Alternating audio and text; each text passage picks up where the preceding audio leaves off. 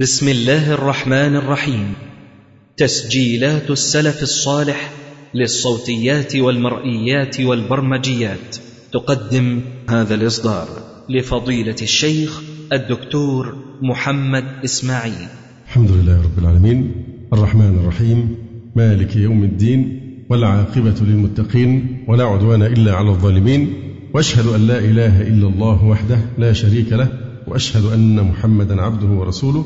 اللهم صل على محمد النبي وأزواجه أمهات المؤمنين وذريته وأهل بيته كما صليت على آل إبراهيم إنك حميد مجيد.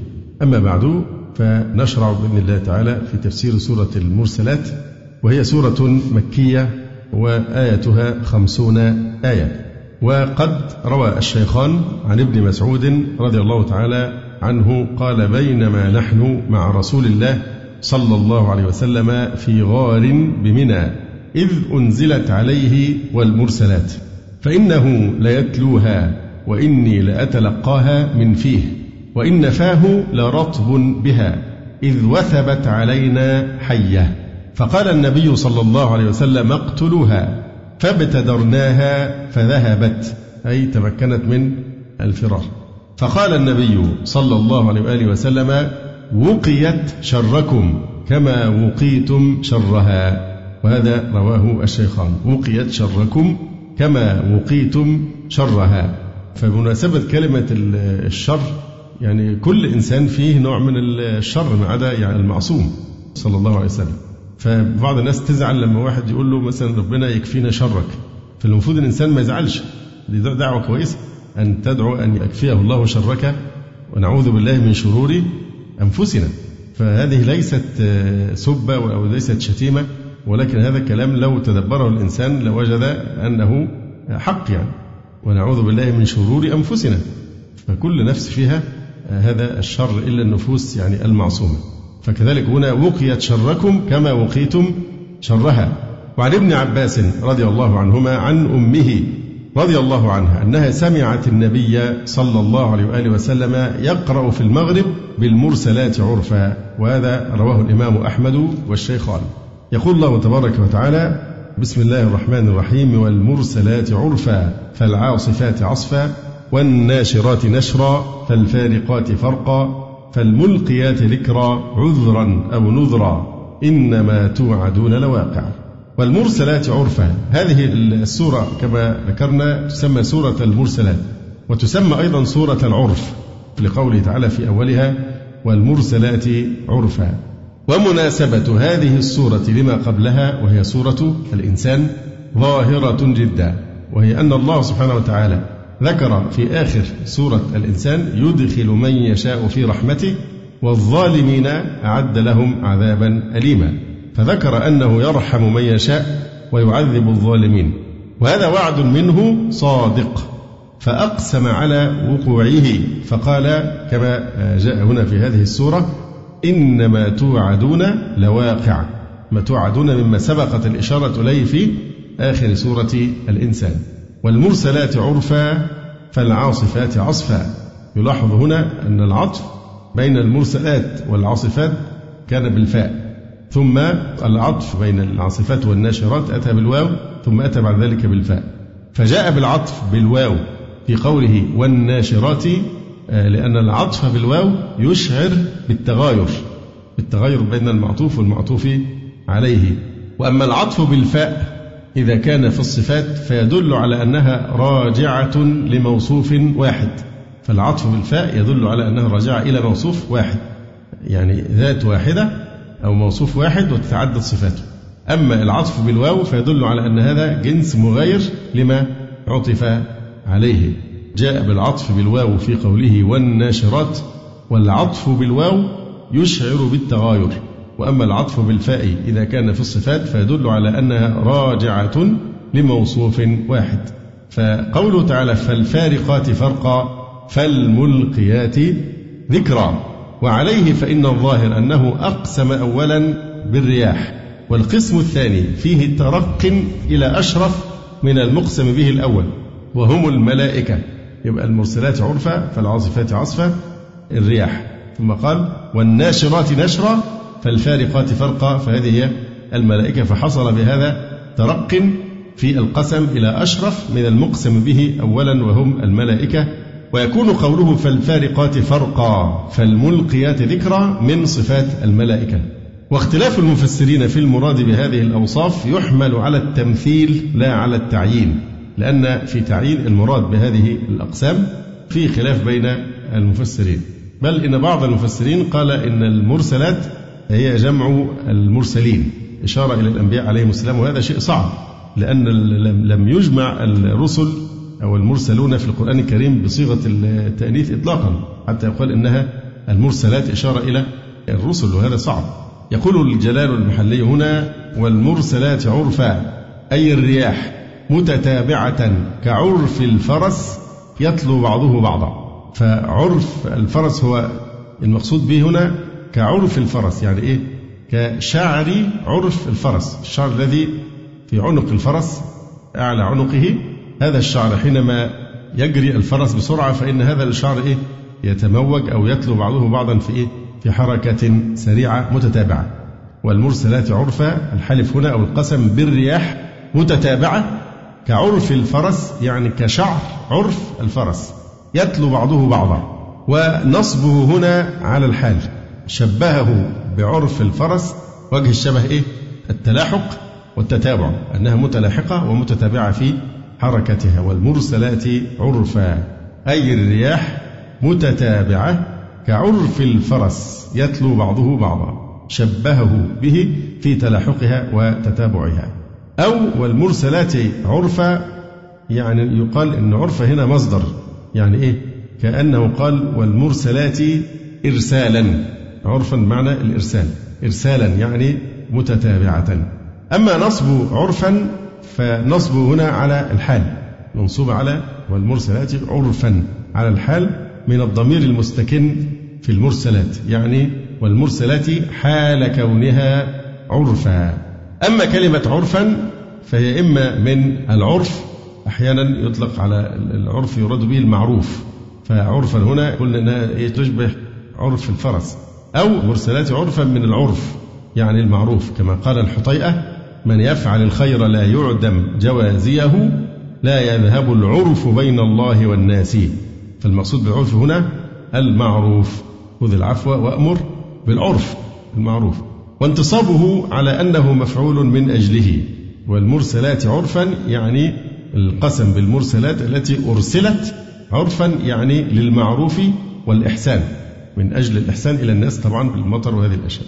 أو يقال إنها منصوب بنزع الخافض والمرسلات عرفا والمرسلات إيه؟ بالعرف يعني بالمعروف والخير فيبقى منصوب بنزع الخافض.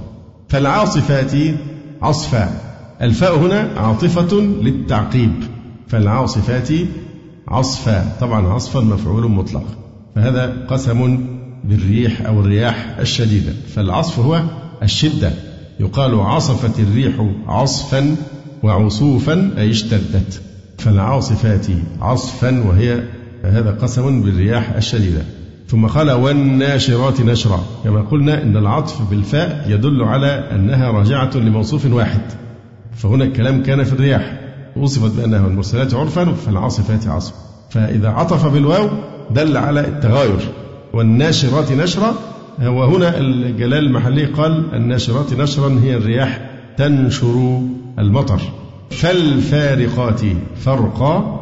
طبعا أيضا فرق هنا مفعول مطلق. فالفارقات فرقا أي آيات القرآن تفرق بين الحق والباطل والحلال والحرام. فالملقيات ذكرا. ذكرا مفعول به آه، لاسم الفاعل. فالملقيات ذكرى أي الملائكة تنزل بالوحي إلى الأنبياء والرسل يلقون الوحي إلى الأمم ويبلغون هذا الوحي إلى الأمم. عذرا أو نذرا أي عذرا أو نذرا للإعذار والإنذار من الله تبارك وتعالى. يعني على أساس أن عذرا حتكون إيه؟ مفعولا لأجله. أو يمكن أن نقول إنها بدل من ذكرى فالملقيات ذكرا عذرا أو نذرا بدل. أو مفعول لأجله. فالملقيات ذكرا لأجل الإعذار والإنذار من الله تعالى. وفي قراءة بضم ذال نذرا أو نذرا وقرئ شذوذا بضم ذال عذرا يعني عذرا لكن القراءتان أساسا في نذرة إما نذرة عذرا أو نذرة أو عذرا أو نذرا بضم الذال. إنما توعدون لواقع. العائد طبعا ضمير. إنما توعدونه لواقع. والمقصود كفار مكة وما يوعدون يعني من البعث والعذاب. إنما توعدون لواقع فهذا هو جواب القسم. فكل هذه الأقسام والمرسلات عرفا فالعاصفات عصفا والناشرات نشرا فالفارقات فرقا فالملقيات ذكرا عذرا أو نذرا. ما هو الجواب القسم؟ إنما توعدون لواقع. فهذا جواب القسم وما عطف عليه. جواب القسم الأصلي في الأول والمرسلات عرفا ثم جواب أيضا ما عطف عليه من الأقسام يعني الأخرى. وطبعا هذه الجملة لا محل لها من الإعراب. إنما توعدون لواقع أي كائن لا محالة. ثم بين الله تبارك وتعالى ما سيحدث لهذا العالم يوم القيامة. فقال فإذا النجوم طمست وإذا السماء فرجت وإذا الجبال نسفت وإذا الرسل أقتت لأي يوم أجلت؟ ليوم الفصل. قوله تعالى فإذا النجوم طمست. الفاء هنا استئنافية. فإذا النجوم طمست. ما إعراب النجوم؟ فإذا النجوم طمست.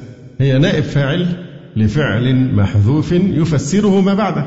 فإذا النجوم طمست يعني فإذا طمست النجوم. النجوم نائب فاعل لفعل محذوف يفسره ما بعده وهو طمست. في هذه الحالة بقى يبقى جملة طمست هنا المثبتة. فإذا النجوم طمست الفعل الموجود اللي هو طمست ده إيه؟ جملة هذه جملة مفسرة لا محل لها من الإعراب مجرد أنها مفسرة فقط. فإذا النجوم طمست أي محيا نورها ومحقت ومحيت. فهذا هو معنى الطمس. وفي سورة التكوير وإذا النجوم انكدرت وهو من الكدر ضد الصف. يقال ماء كدر ومعنى الانكدار والطمس واحد وهو ذهاب النور. وفي سورة الانفطار وإذا الكواكب انتثرت أي انقضت وتساقطت متطائرة أو متناثرة تناثرا شديدا. أي ذهب نظامها فيعني تصبح منكدرة مطموسة النور. فإذا النجوم طمست محيا نورها وإذا السماء فرجت فرجت يعني شقت وفتحت فكانت أبوابا.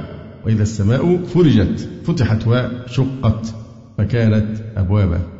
وإذا الجبال نسفت يعني فتتت كالرمل السائل ثم يطيرها الريح. وإذا الجبال نسفت فتتت وسيرت كالرمل السائل بعد ما تفتت يطيرها الريح. وإذا الرسل أقتت وفي قراءة وقتت بالواو. فهنا قراءتان وإذا الرسل وقتت وقراءة أخرى فإذا الرسل أقتت. يقول بالواو وبالهمزة بدلا منها مع تشديد القاف فيهما يعني أقتت ووقتت وفي قراءة بالواو مع تخفيف القاف يعني وقتت أي جمعت لوقت معلوم. فالمراد بهذا التأقيت أو التوقيت تبيين الوقت الذي فيه يحضرون للشهادة على الأمم. في هذا الوقت يحضر إلى الرسل للشهادة على الأمم. يبقى وقتت يعني جمعت لوقت معلوم لأجل الشهادة على الأمم. لأي يوم أجلت يعني لأي يوم عظيم أجلت للشهادة على أممهم بالتبليغ ليوم الفصل. وما أدراك ما يوم الفصل. طبعا نلاحظ هنا أيضا قوله تعالى فإذا النجوم طمست. إذا؟ أداة شرط. فإذا النجوم طبعا هي غير جازمة.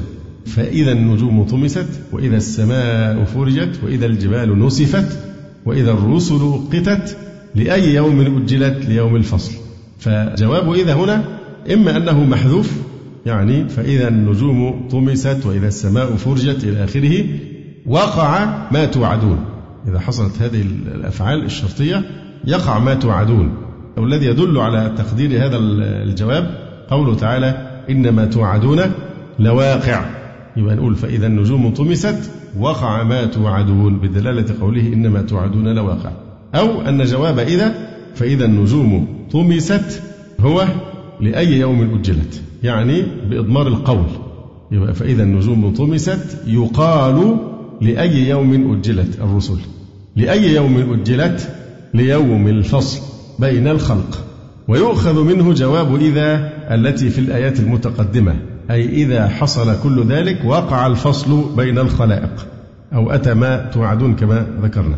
ليوم الفصل بدل من قوله لأي يوم أجلت ليوم الفصل بإعادة العامل وهو اللام لأي يوم ليوم الفصل أو تعلقه بفعل محذوف يعني ليوم الفصل يعني أجلت ليوم الفصل.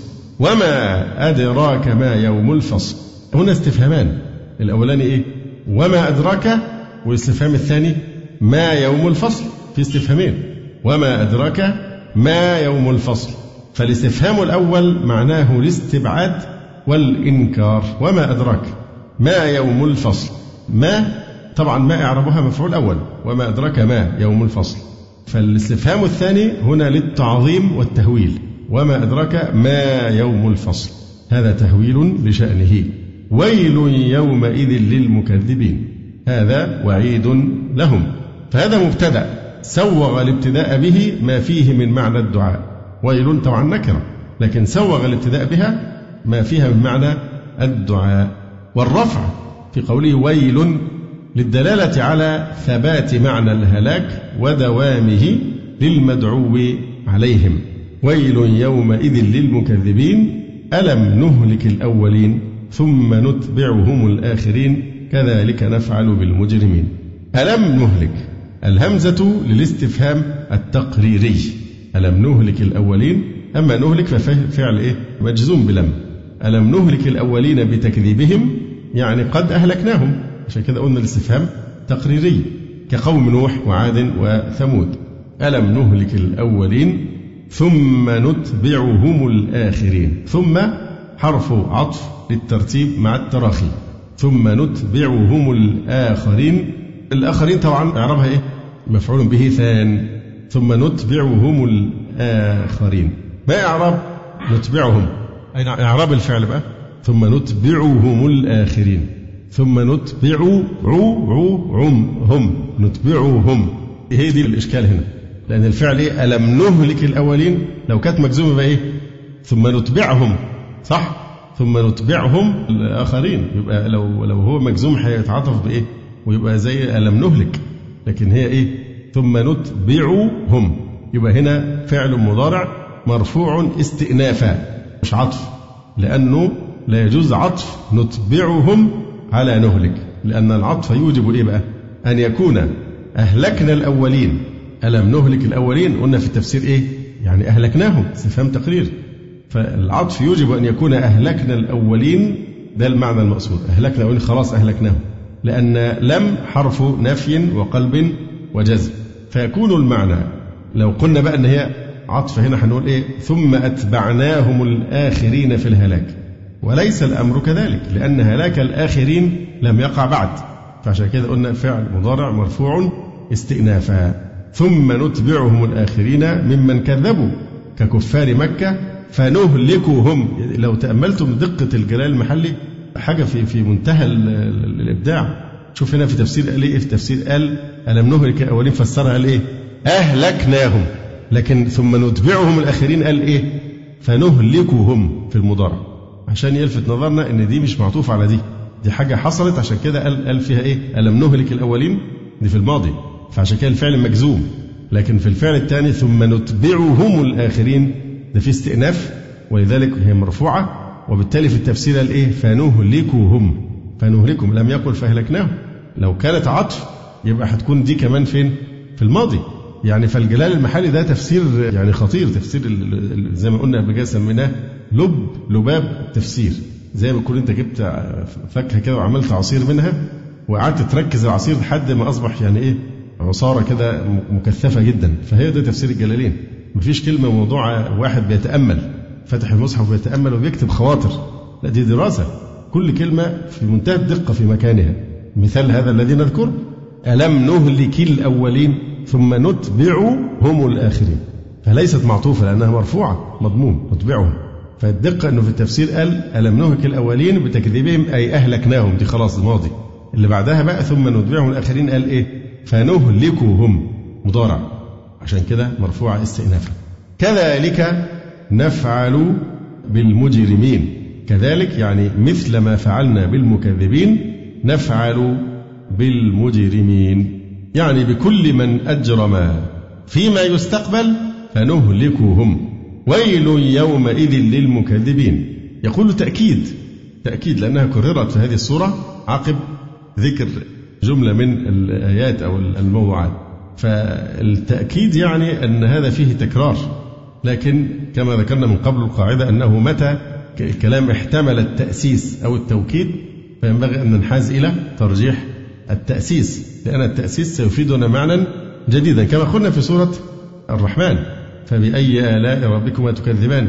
كل آية من هذه ليست تكرارا للتأكيد لماذا؟ أنها يمكن نقول إنها لتأسيس معنى جديد أن كل آية تشير إلى ما قبلها من الآلاء أو النعم. فبعدها مباشرة يقال إيه؟ فبأي آلاء ربكما المذكورة في الآيات السابقة تكذبان. نفس الشيء هنا. هو هنا ذهب إلى أنها للتأكيد والأقرب أنه يقال آه، لا تكرار هنا بالعكس ده تأسيس لاختلاف متعلق كل منها أو متعلق كل منها. كل اللي قبلها موضوع مختلف عن إيه؟ الموضع الآخر. ثم يقول تبارك وتعالى ألم نخلقكم من ماء مهين؟ فجعلناه في قرار مكين إلى قدر معلوم فقدرنا فنعم القادرون ويل يومئذ للمكذبين. ألم نخلقكم؟ الهمزة للاستفهام الإنكاري التقريري. ألم نخلقكم من ماء مهين؟ من هنا هي من الابتدائية. إشارة إلى أنه تبارك وتعالى قادر على الابتداء فهو قادر على الإعادة.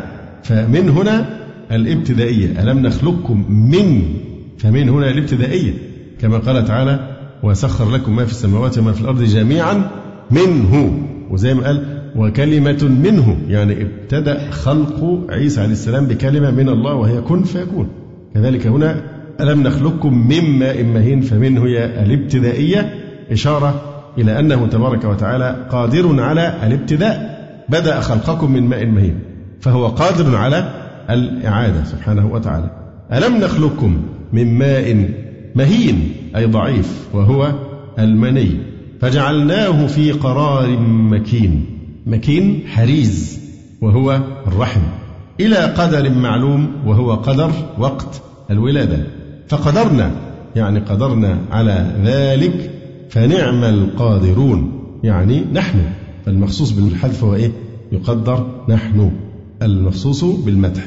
ويل يومئذ للمكذبين يعني بهذه الآيات التي ذكرت آنفا قبل قوله ويل يومئذ للمكذبين. ما إعراب في قرار مكين؟ فجعلناه في قرار مكين. مفعول ثاني في محل أو في موضع مفعول ثاني في قرار مكين مكين هنا فسره فقال حريز وهو الرحم يعني مكان يحفظ فيه المني من الآفات المفسدة له في قرار مكين إلى قدر معلوم. فهنا يقدر كلمة إيه؟ فجعلناه في قرار مكين مؤخرا إلى قدر معلوم. فيظل مؤجلا في هذا المكان ويؤخر إلى مجيء القدر المعلوم وهو وقت الولادة. فقدرنا أي على ذلك فنعم القادرون. فقدرنا بالتخفيف يعني في قراءتان هنا فقدرنا فنعم القادرون في قراءة أخرى فقدرنا بالتجديد. فبالتخفيف هي من القدرة فقدرنا.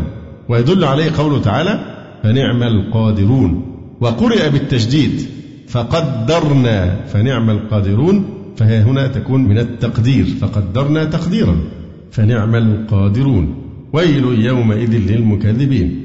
الحقيقة هذه الآية تعتبر من الآيات التي فيها معاني علمية رائعة جدا في قرار مكين.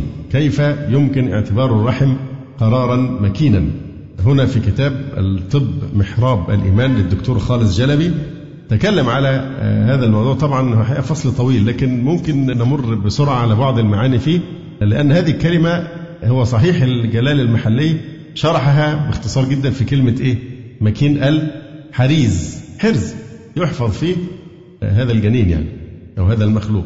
لكن الحقيقة يقول هنا الدكتور خالد جلبي يقول إن القرآن تحدث ببعد لغوي لم يكن في وقته يحمل رصيد الواقع من التشريح والفيزيولوجيا وعلم النسيج وعلم التوليد الطبيعي والمرضي وعلم النسائية ومع تفتح الإمكانيات وكشف أسرار الجسم نوحظ أن الآية ذات تحليق خالد حقا على العديد من المستويات. فبيذكر هنا آه، بعض الغوص في البحث العلمي في هذه الآية الكريمة تحت عنوان تصفيح عظمي يبقى أول مظاهر القرار المكين صندوق العظمي أو الهيكل العظمي في هذه المنطقة منطقة الحوض يقول لنحاول إلقاء نظرة تشريحية. لنعرف قرار الرحم الفراغي. إن الرحم يمكن اعتباره من الوجهة الفراغية في منتصف الجسم تماما طولا وعرضا وعمقا. وهكذا فهو يتلقى الحماية من كافة الجهات غير أن هناك حماية مهمة على مستوى الحوض حيث إن مكونات الحوض هي عظم العجز والعصعص بالخلف ومن الجانبين والأمام يوجد عظمان هما عظم الحرقفة. هذا العظم هو حلقة الاتصال ما بين العمود الفقري في الأعلى والعجز بالخلف وعظم الفخذ من الأسفل وهو ما يسمى بالزنار الحوضي أو الحزام الحوضي. وهنا ملاحظتان الأولى أن هذا العظم يحمي الرحم تماما ويكون جوفا يستقر الرحم فيه بحماية من كافة الجوانب. والثانية أن هذه الحماية يجب أن تتلائم مع وظيفة أخرى وهي التناسب مع شكل الجنين لأن أية زيادة طفيفة في الطول أو العرض أو الارتفاع أو العمق أو الثنيات والحفر يجعل دخول الجنين وخلاصه مستحيلا. إن هذا العظم عليه أن يقوم بوظيفة الحماية للرحم والتناسب مع حجم وشكل الجنين لاستقباله وإخراجه بسلام إلى العالم الخارجي والتلاؤم مع هيكل الجسم العام بحيث يستقبل ضغط عظم الفخذ من الأسفل وثقل الجسم من أعلى من خلال العمود الفقري.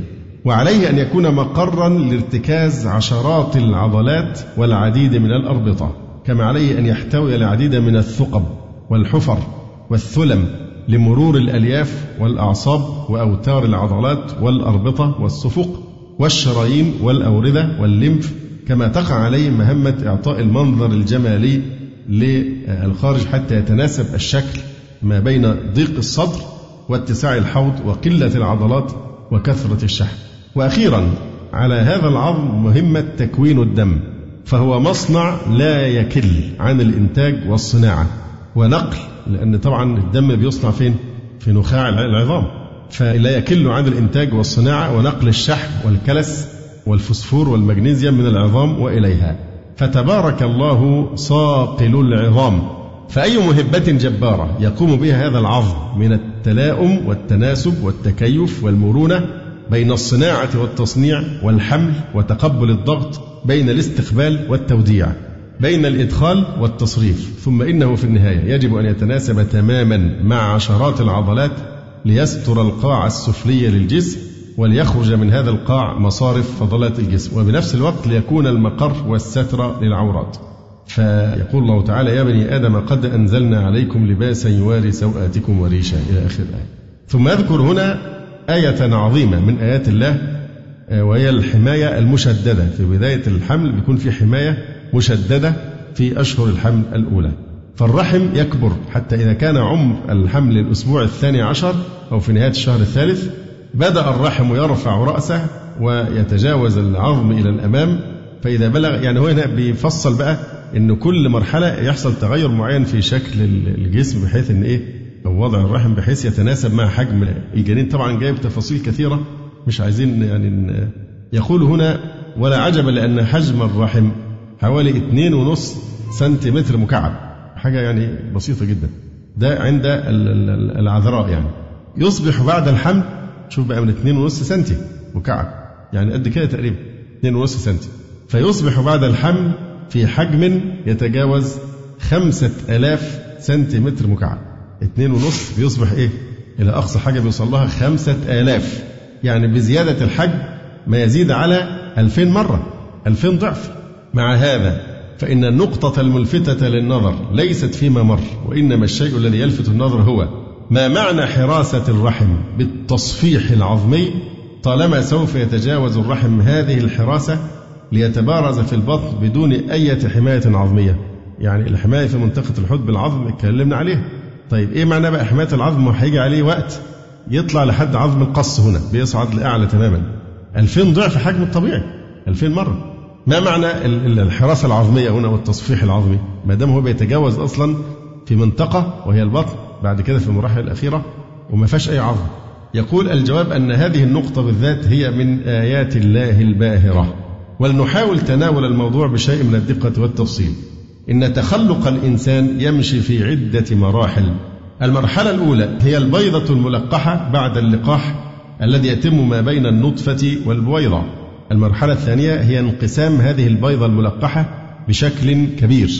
بيحصل انقسام سريع جدا في المراحل الأولى بعد ما تكون ملقحة حتى تصل إلى مرحلة التوتة زي التوتة بالضبط. وهي منظر الخلية المنقسمة إلى العديد من الخلايا تماما كما في منظر التوتة. ثم تأتي مرحلة التعشيش في الرحم والانغراس فيه ال implantation اللي تنغرس زي البذرة ما تتغرس في الأرض كده.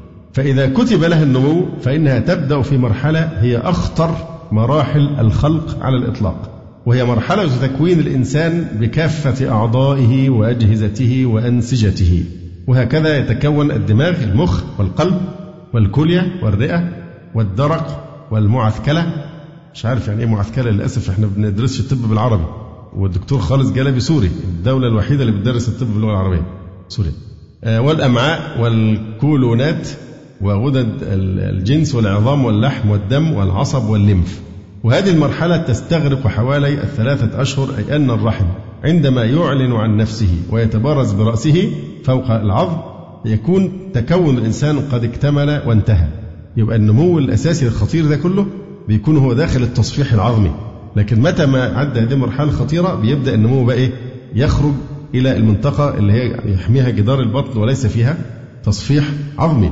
يقول وهذه المرحلة اللي هي الخطيرة أو دي اللي هي أخطر مرحلة نمو بتكون فيها الأجهزة كلها. تستغرق حوالي ثلاثة أشهر أي أن الرحم عندما يعلن عن نفسه ويتبارز برأسه ما فوق العظم يكون تكون الإنسان قد اكتمل وانتهى وأعضاؤه قد تكاملت وأجهزته قد تمت ولم يبق إلا زيادة الوزن وشيء من الإضافات النهائية لهذه البناية العظيمة.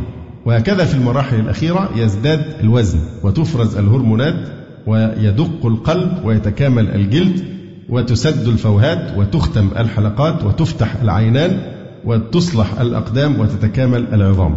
ويجب أن نقول هنا إن الرحم وهو يقوم بهذا العمل الدؤوب الصامت في خلق الإنسان لا يستطيع الطب أن يقول إن هناك حملا يقينيا إلا بعد أن يعبر الحمل هذه المرحلة ويزيد. بل إن أدق علامات الحمل اليقينية تماما لا يمكن الحصول عليها إلا بعد الشهر الرابع من الحمل أو على حد تعبير القرآن والذين يتوفون منكم ويذرون أزواجا يتربصن بأنفسهن أربعة أشهر وعشرا أي بعد أربعة أشهر وعشرة أيام وهو الرقم التقريبي في يقينية الحمل دي يقين يقين. قبل كده يبقى غلب الظن. الاختبارات وهذه الأشياء. لكن دي العلامة هي اليقينية التي لا تقبل أبدا الشك هي بعد أربعة أشهر وعشرة أيام. فيها نوع من التأمل التطبيق الواقعي. إيه معنى؟ فجعلناه في قرار مكين. فدي كلمة ليست جاية بطريقة يعني عابرة وإنما مكين كلمة قرار لوحدها وبعدين مش أي قرار. قرار إيه؟ مكين حريز. يقول إن الجنين في هذه المرحلة الأولية الخطرة ضعيف للغاية. كما أن المهمة هي من أخطر المستويات. ففي هذه المرحلة حيث يجب أن تكون الحماية أدق ما يمكن وأعظم ما يجهز ويقي. فلذلك في المرحلة الخطيرة جدا بيكون محميا بالإيه؟ بالتصفيح العظمي داخل الحوض حماية بالعظم. بالإضافة إلى الحمايات الأخرى وفي حماية في منتهى الخطورة وهي الحماية الهرمونية. إفراز هرمونات معينة لها تأثير في حماية الجنين. فلا يتجاوز هذا المكان اللي هي بقى فترة النمو بعد ما إعادة ثلاث شهور دي بيدخل بقى في فراغ البطن حتى تصل الرحم إلى عظمة القص هنا في في هذا المكان في أعلى البطن.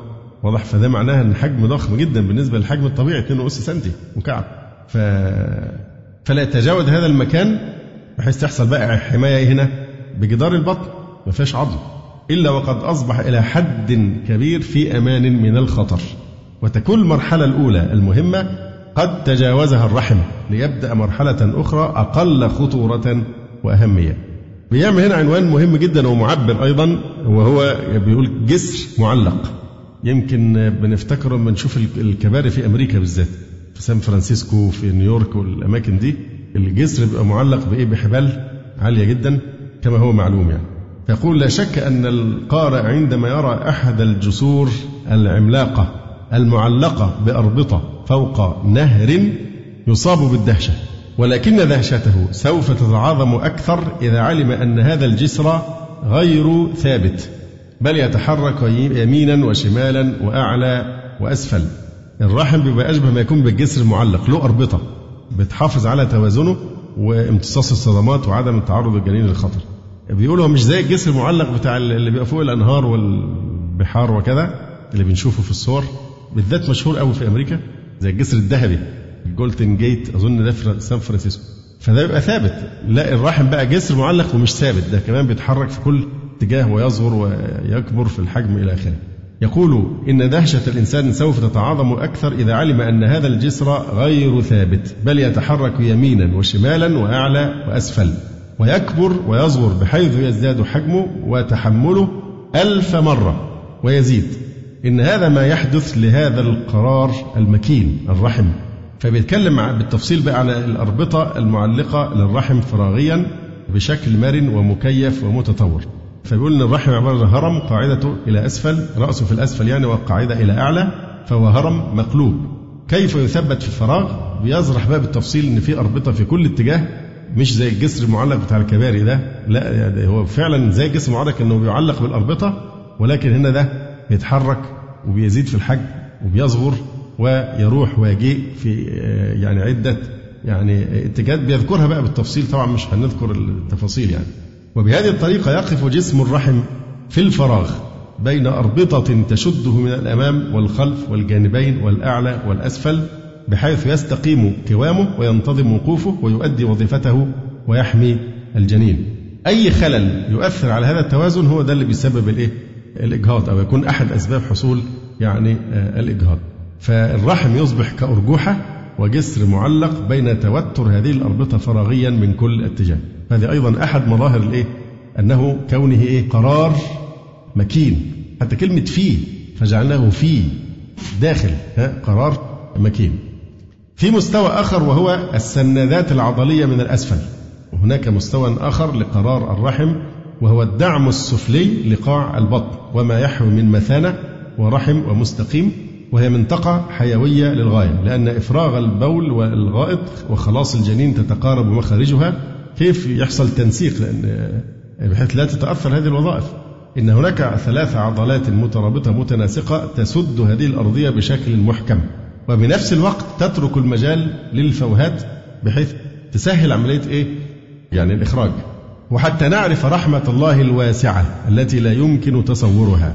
علينا أن نتذكر بعض المرضى الذين يصابون بسلس البول والغائط أو سقوط الرحم أو ممن يحملون أكياس البول والغائط لأمر طبي جراحي خاص. وانتشار الرائحة وتشكل العفن وضيق النفس وحرج الموقف. فدي في حالات مرضية معينة بيحصل نوع من الخلل في الإخراج. فشوف كيف الإنسان يستحضر نعمة الله إذا فقدها. فما بالك بملايين النساء من ممن يحملن ولا يحصل اضطراب في عملية الإخراج مع أن ثقل الجنين ليه؟ لأن في قاعدة عضلية بتحمي هذا القرار المكين أيضا حتى تستمر عمليات يعني الإخراج في مستوى كيميائي بقى لكنه يسبب نوع من القرار أيضا وهو القرار الهرموني يقول على مستوى آخر يتم قرار الرحم بشكل مكين متين وهو في أخلاط البدن وهرموناته يقول بعد أن تنغرس البيضة في غشاء باطن الرحم تبدأ الطبقة الظاهرة فيها في إرسال استطالات بكل اتجاه زي أرجل الأخطبوط كده. تبدأ إيه تعمل أشياء. آه، وتكون مزودة بممصات اللي هي الطبقة المغذية. هذه الأرجل لو ذهبنا إلى أعماقها لوجدنا أن كل استطالة مزودة بطبقتين من الخلايا منضده بعضها فوق بعض. هذه الخلايا هي مقر لإفراز هرمونات خاصة لها علاقة بسير الحمل واستقرار الرحم ونمو الجنين والمشيمة هي المركز الوحيد لإفراز هذه الهرمونات. العسكلة طلعت البنكرياس. احد الاخوه شافها بسرعة في النت جابها ما أعرفش جابها إزاي. يظهر الموبايلات فيها إمكانيات كويسة. فاسمها المعسكلة؟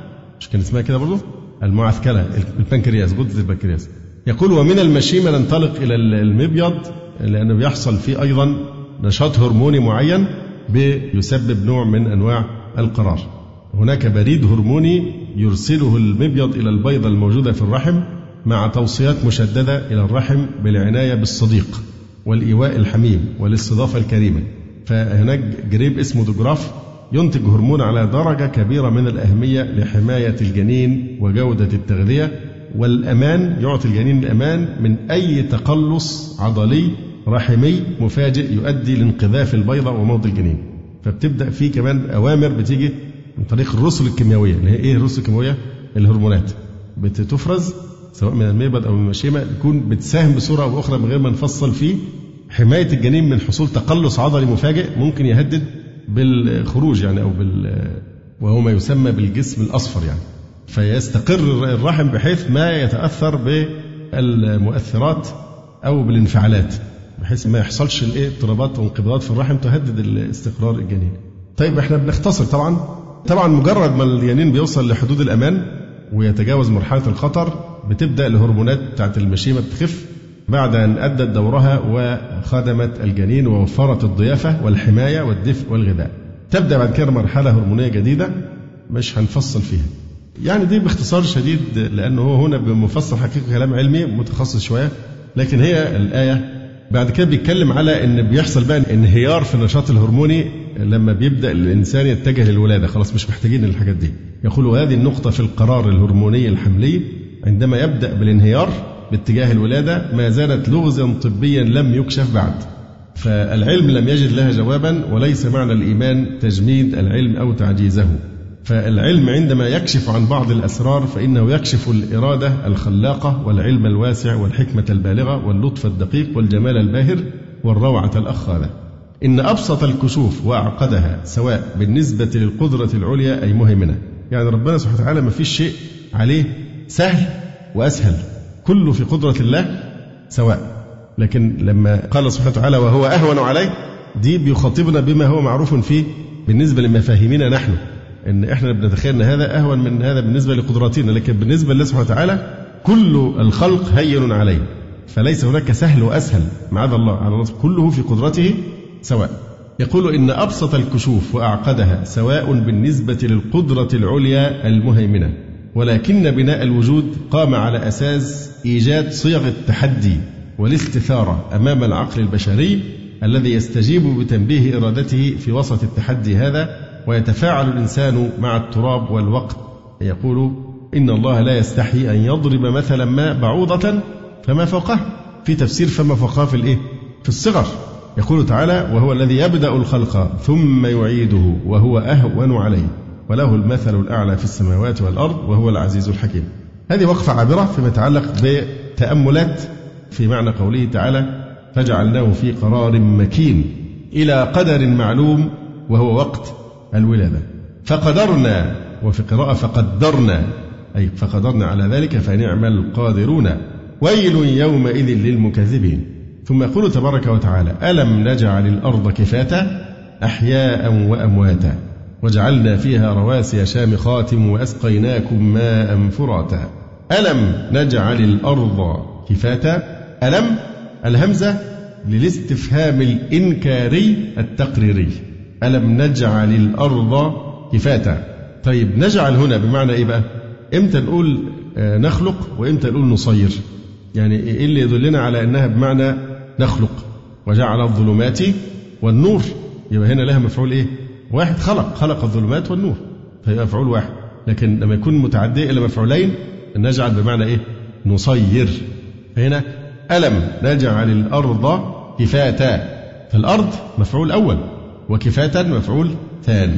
هنا الجلال المحلي يقول إن معنى كلمة كفاة بيعتبرها مصدر كفت بمعنى ضم. يبقى ألم نجعل الأرض كفاة يعني إيه؟ ضامة. ضمة لكم يعني تضمكم. وهذا فيه نظر يعني هذا التفسير فيه آه، نظر. إن كفات بمعنى ضم زي حساب على وزن حساب. لكن الأقرب أن أن كفاة هنا اسم مكان. ألم نجعل الأرض كفاة كفاة اسم مكان. فالكفات اسم لموضع يكفت فيه الشيء أي يضم ويجمع. والأرض كفاة لنا. تعرفون الحديث نهى عن الإيه؟ الكفت في الصلاة. الكفت اللي هو إيه؟ تشمير. يعني ما ينفعش واحد يصلي وهو مشمر الإكمام. أو ساعات السروال يبقى واحد خارج الصلاة بيطيل السروال ويجي بقى ساعة فهو يا عم يرتكب إحدى المخالفتين يا إما الإسبال يا إما إنه بيكفت أثناء الصلاة فما يأثره ويخلص نفسه حتى إلى حد الإباحة يعني إلى حد الإباحة اللي هي عظم الكعبين. لكن بعض الإخوة يحاول ودي من بدع الإخوة الغريبة إنه يبقى في خارج الصلاة يبقى البنطلون طويل وساعة ما يجي يصلي يتحرك فيخاف من الإسبال وطبعا الإسبال في السروال محل خلاف مش زي الإسبال في الإزار أو في القميص يعني. محل خلاف والأحوط والأورع الإنسان يقصر. فهو يعني يفر من مخالفة وهي الصلاة المسبل إلى مخالفة أخرى وهي الإيه؟ الكفت. ولذلك حتى أثناء الصلاة ممكن أنت لو لقيت واحد مشمر تروح تفك له التشمير لأن في نهي عن التشمير داخل الصلاة أو الكفت كفت الثياب أو كفت الشعر. يعني لو واحد شعره طويل رجل طبعا ما بيتكلمش عن المرأة إذا وجد يعني فما الشعر دعه يسجد معك. لا الحديث واضح أن الإنسان لا يشمر سواء في ذراعيه أو في السروال نهي عن التشمير. فكفاة كما قلنا الكفات اسم موضع اسم مكان. يكفت فيه الشيء يكفت فيه الشيء يعني يضم ويشبع. فالأرض كفات لنا والكفات أيضا اسم للوعاء الذي يكفت فيه الشيء. ألم نجعل الأرض كفاتا؟ يبقى كفاتا مكانا تجمعون فيه مكانا يضمكم. أحياء وأمواتا. يبقى هنا في نظر في تفسير الجلال المحلي أنه قال كفاتا مصدر ضمة لكم لكن كما قلنا هي اسم مكان. أحياء وأمواتا. أحياء على ظهرها وأمواتا في بطنها لأن الإنسان إما على ظهر الأرض أو في بطنها مدفون فهي في الحالتين تضم الآدميين. أحياء وأمواتا. طيب إعراب أحياء بقى. ألم نجعل الأرض كفاتا؟ أحياء وأمواتا. أحياء ممكن تكون حالا من الضمير اللي بنفهمه من كلمة كفاتا. يعني إيه؟ ألم نجعل الأرض كفاتا؟ يعني تكفتكم أحياء وأمواتا تكفتكم تضمكم أحياء وأمواتا فهنا حال من الضمير اللي هو في قوله تكفتكم أحياء وأمواتا أو أحياء ممكن تكون مفعولا به. ألم نجعل الأرض كفاتا؟ أحياء. مفعول به لإيه بقى؟ مفعول به لكفاتا إذا قلنا إن كفاتا مصدر كما قال جلال المحلي. يبقى كفاتا أحياء. يبقى مفعول به لكفاتا إذا قلنا إنها مصدر. أو مفعول به لكفاتا إن قلنا إن كفاتا جمع كافت. كافت اسم فاعل. يبقى كافت أحياء وأمواتا. أيضا مفعول به لاسم الفاعل. لكن على القول أن كفاتا اسم موضع اسم مكان اللي نجعل الأرض كفاتا يعني إيه؟ وعاء لكم. فيكون نصب أحياء وأمواتا بفعل مضمر يدل عليه كفاة تقديره ألم نجعل الأرض تكفت أحياء على ظهرها وأمواتا في بطنها؟ يبقى هنا هتبقى إيه؟ مفعول به لفعل إيه؟ مضمر. يدل عليه قوله كفاة يعني تكفتكم أو تكفت أحياء على ظهرها وتكفت أمواتا في بطنها. ألم نجعل الأرض كفاتا أحياء؟ وأمواتا. طبعا التنكير هنا في قوله أحياء وأمواتا. التنكير للتفخيم كأنه قيل ألم نجعل الأرض كفاتا ومكانا يضمكم؟ أحياء لا يعدون وأمواتا لا يحصون.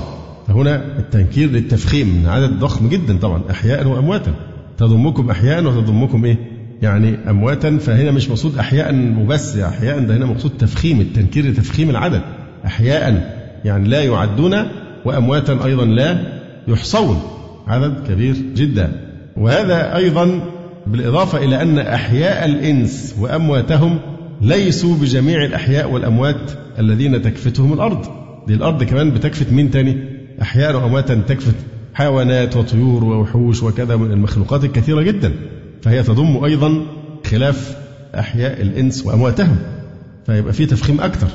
إذا كان أحياء وأمواتا عدد ضخم من الأحياء والأموات تكفته ومش هم الوحيدين الموجودين الذين تضمهم الأرض أحياء وأمواتا فهذا يدل على تهويل هذا الأمر. وجعلنا فيها رواسي شامخات. فيها متعلق لأن هي كلمة جعلنا برضه تحتمل حاجتين. إما جعلنا بمعنى إيه؟ خلقنا وإما جعلنا بمعنى صيرنا. كلمة فيها بقى إذا كانت جعلنا بمعنى خلقنا فيبقى فيها متعلق بجعلنا. يبقى خلقنا فيها رواسي شامخات ده إذا قلنا إن جعلنا بمعنى إيه؟ خلقنا. يبقى جعلنا فيها تتعلق بجعلنا جعلنا فيها. طيب إذا قلنا إن جعلنا بمعنى صيرنا فما إعراب فيها؟ في موضع المفعول الثاني. لأن جعلنا بمعنى صيرنا لازم مفعولين. فالمفعول الأول إيه؟ وجعلنا رواسي شامخات فيها أو رواسي فيها. فيبقى إذا قلنا إن جعلنا آه، بمعنى صيرنا فيبقى فيها في موضع المفعول الثاني. ونكر رواسي لإفادة التبعيض وجعلنا فيها رواسي شامخات. يعني بعضها يكون رواسي شامخات الجبال. مش كل الجبال بتكون شامخات. وجعلنا فيها رواسي نكر رواسي لإفادة التبعيض.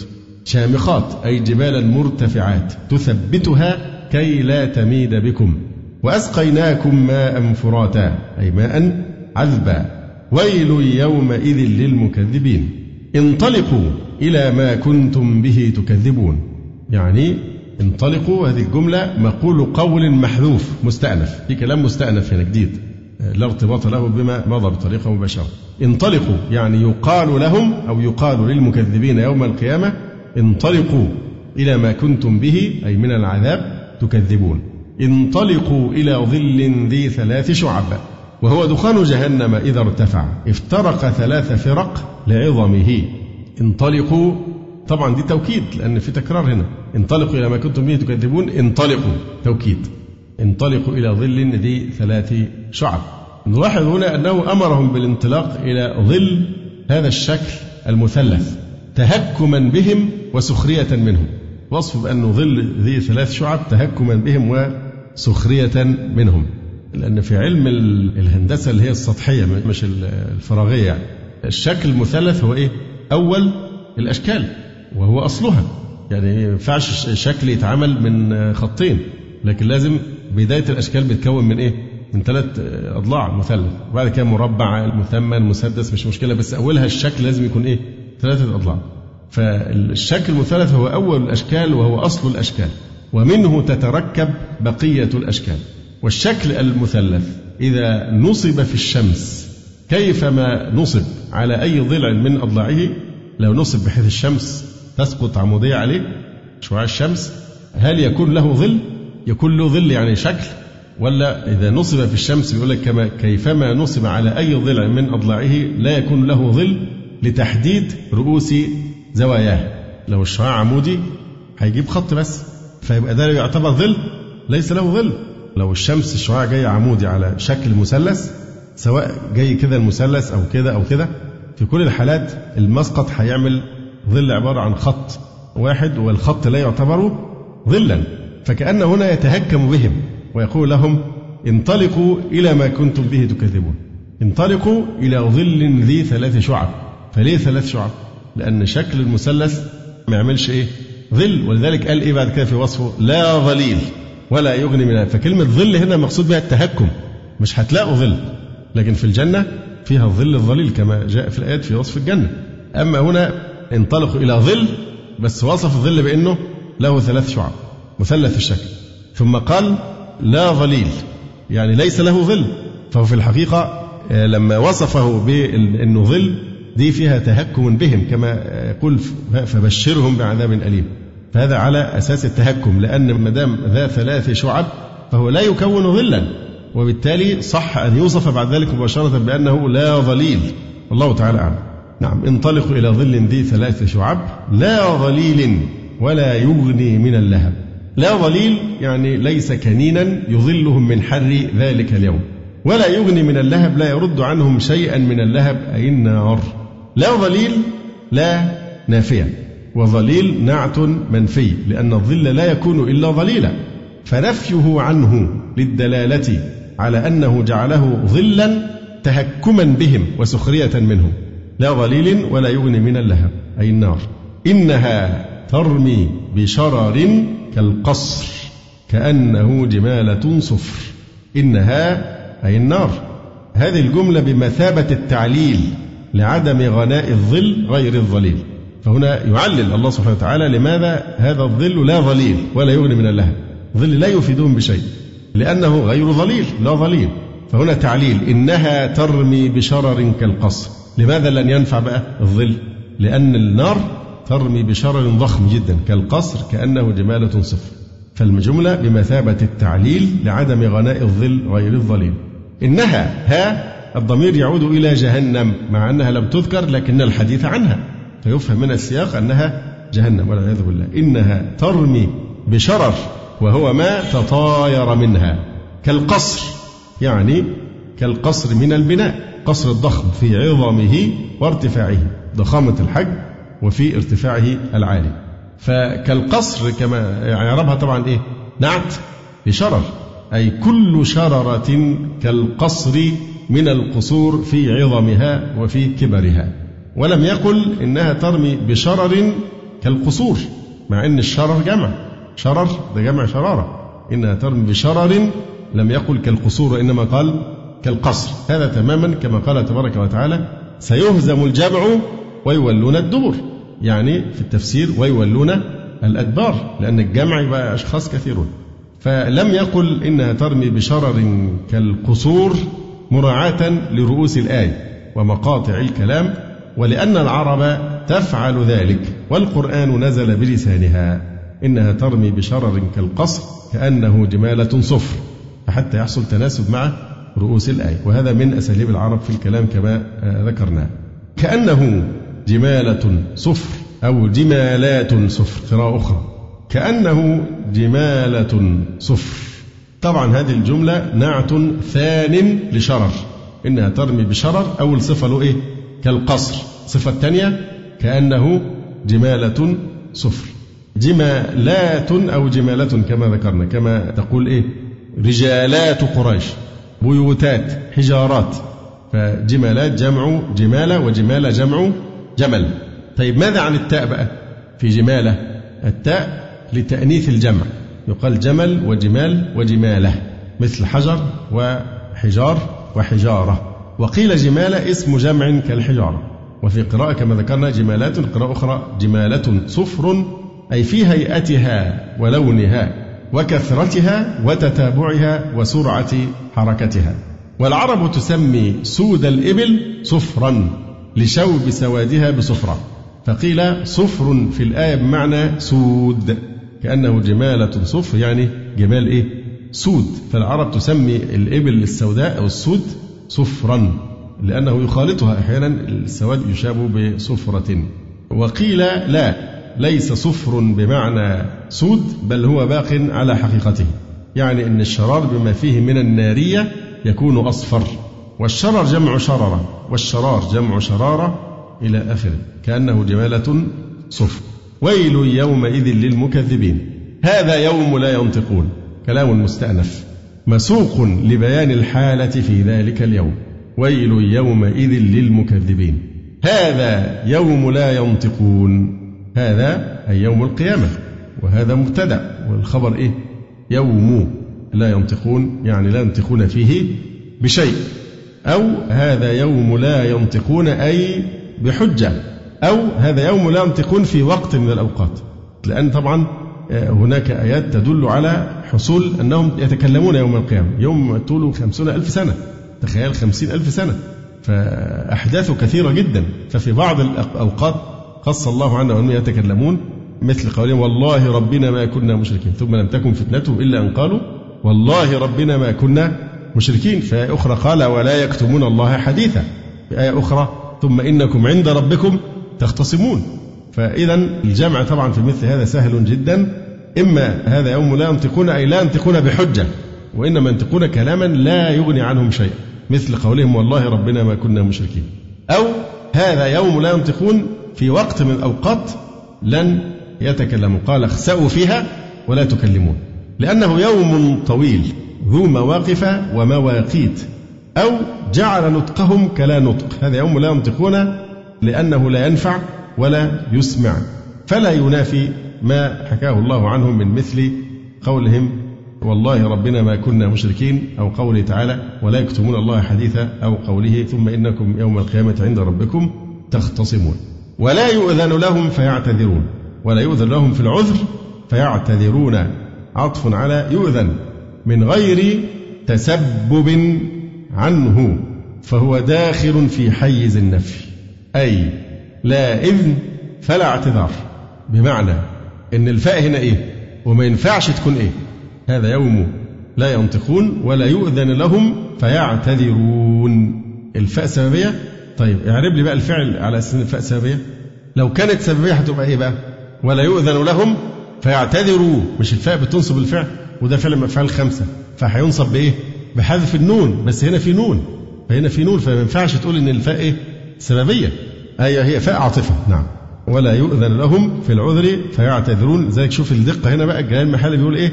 عطف على يؤذن من غير تسبب عنه.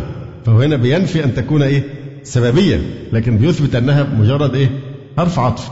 ولا يؤذن لهم فيعتذرون.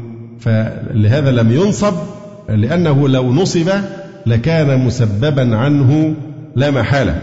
يقول البيضاوي عطف اللي هي كلمة فيعتذرون عطف يعتذرون على يؤذن ليدل على نفي الإذن والاعتذار عقبه مطلقا ولو جعله جوابا لدل على أن عدم اعتذارهم لعدم الإذن وأوهم ذلك أن لهم عذرا لكن لم يؤذن لهم فيه. لو كانت متسببة عنها يبقى إيه؟ ولا يؤذن لهم في العذر فيعتذرون. فلو جعله جوابا بمعنى ولا يؤذن لهم فيعتذروا يبقى هنا لا دل على أن عدم اعتذارهم لعدم الإذن. فعدم اعتذارهم لعدم الإذن لأن لم يؤذن لهم في الاعتذار معناه أن كان ممكن لهم عذر مقبول بس لم يؤذن لهم. فيثبت أن لهم عذر لكن لما ما يجعلهاش جوابا أو سببية يعني في هذه الحالة لو قلنا إنها فاء سببية وإن ده الجواب بتاع ولا يؤذن لهم فيعتذروا يبقى معناها يوهم إن هم لهم عذر لكن لم يؤذن لهم فيه.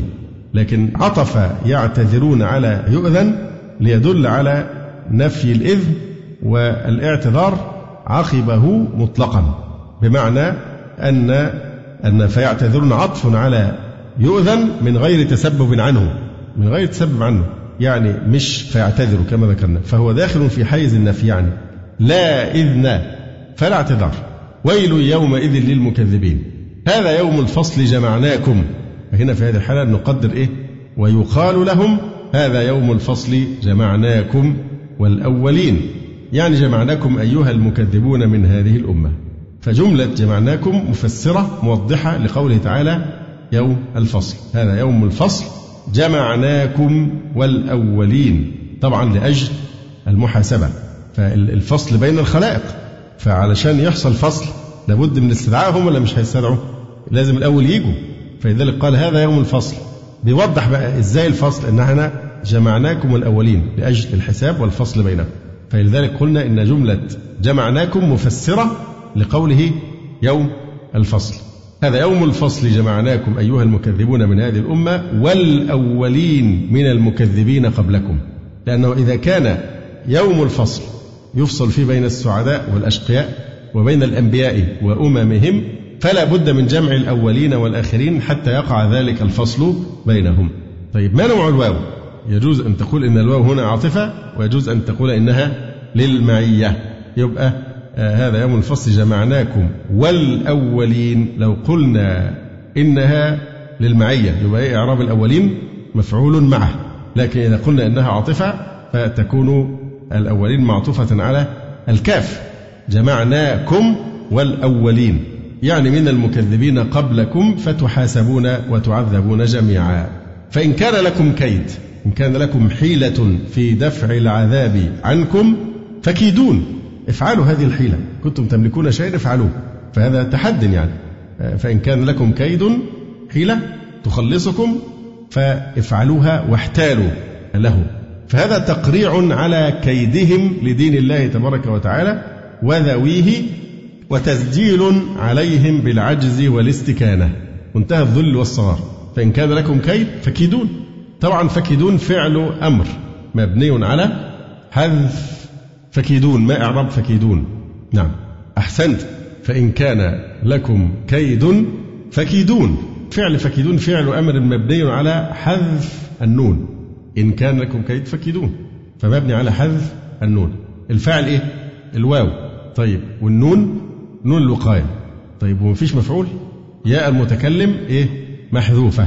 هي المفعول به. ويل يومئذ للمكذبين. ثم قال عز وجل إن المتقين في ظلال وعيون وفواكه مما يشتهون. هذا كلام مستأنف مسوق لذكر أحوال المؤمنين على سبيل الإيجاز بعد أن ذكر أحوال الكافرين على سبيل الإطناب ليتم التعادل بين هذه السورة والسورة التي قبلها وهي سورة الإنسان. لأن في سورة الإنسان ذكر أحوال الكافرين على سبيل الإيجاز وأطنب وأطال في ذكر أحوال المؤمنين. هنا في هذه السورة التي عقبها مباشرة سورة المرسلات فيها تعادل مع سورة الإنسان حيث ذكر أحوال المؤمنين هنا في هذه الآيات على سبيل الإيجاز بعد أن ذكر أحوال الكافرين على سبيل الإطناب. إن المتقين في ظلال وعيون. في ظلال أي تكاثف الأشجار إذ لا شمس يظل من حرها. طيب هنا الناس اللي بتقول بقى بالمجاز هتقول إن هنا في مجاز؟ إن المتقين في ظلال؟ هيبقى اللي بيقولوا بمجاز بقى يقولوا إيه بقى هنا؟ العلاقة إيه؟ مجاز مرسل علاقته الايه محلية لأن في ظلال المقصود به المكان اللي هي الجنة التي فيها الظلال والعيون والفواكه. يبقى في ظلال يبقى اللي بيقولوا بالمجاز المرسل هيقولوا مجاز مرسل علاقته المحلية وهي الجنة التي فيها هذه الأشياء الظلال والعيون والفواكه في ظلال وعيون يعني نابعة من الماء وفواكه مما يشتهون.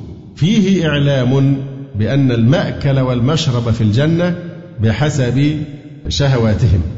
بخلاف الدنيا فبحسب ما يجد الناس في الأغلب. يعني إنسان في الدنيا بيأكل ويشرب بحسب إيه؟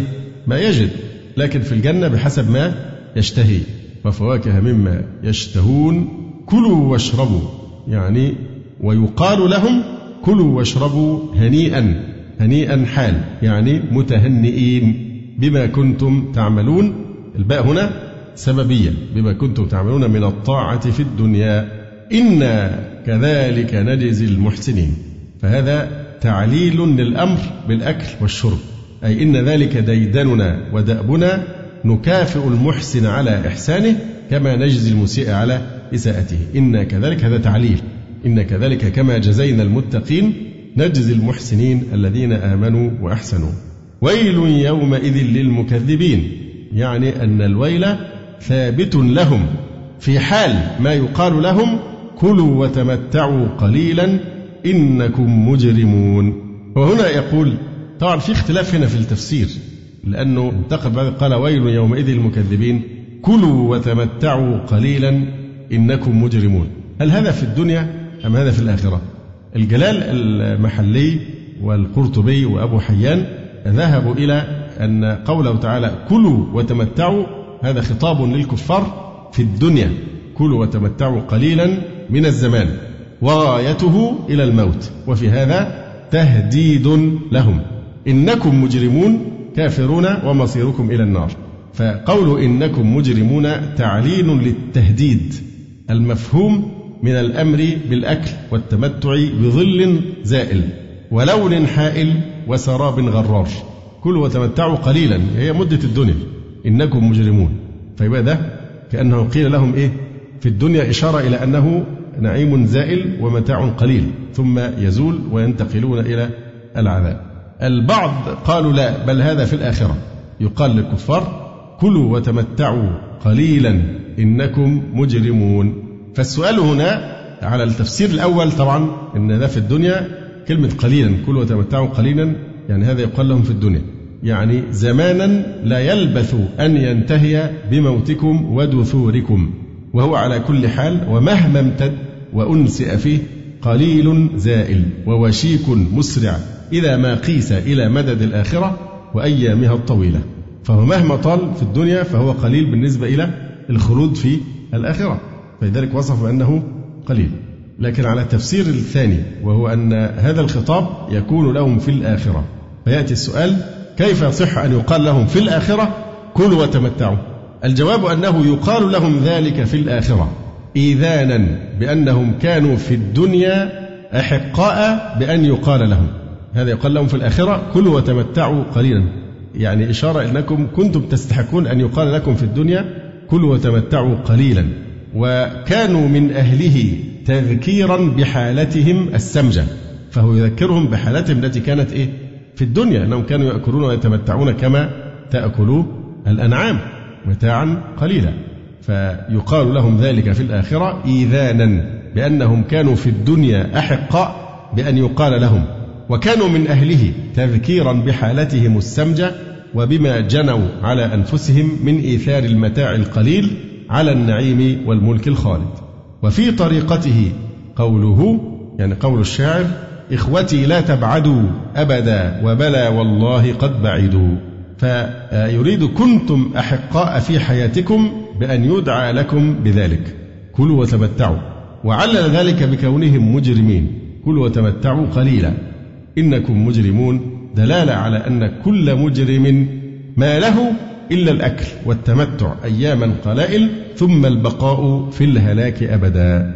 ويل يومئذ للمكذبين. وإذا قيل لهم اركعوا لا يركعون الواو عاطفة متصلة بقوله للمكذبين. ويل يومئذ للمكذبين. وإذا قيل لهم اركعوا. كأنه قيل ويل للذين كذبوا والذين إذا قيل لهم اركعوا لا يركعون. يبقى كأنه قيل ويل يومئذ للمكذبين ويل للذين كذبوا وويل إيه للذين إذا قيل لهم اركعوا لا يركعون. وإذا قيل لهم اركعوا لا يركعون. في هنا برضو اللي بيقولوا بالمجاز المرسل في هنا مجاز مرسل في قوله اركعوا آه علاقته الإيه؟ الجزئية والبعضيه لأن طبعا سمى الصلاة باسم جزء من أجزائها وهو الركوع. وإنما خص الركوع بالذكر مع أن الصلاة تشتمل على أفعال كثيرة لأن العرب كانوا يأنفون من الركوع والسجود.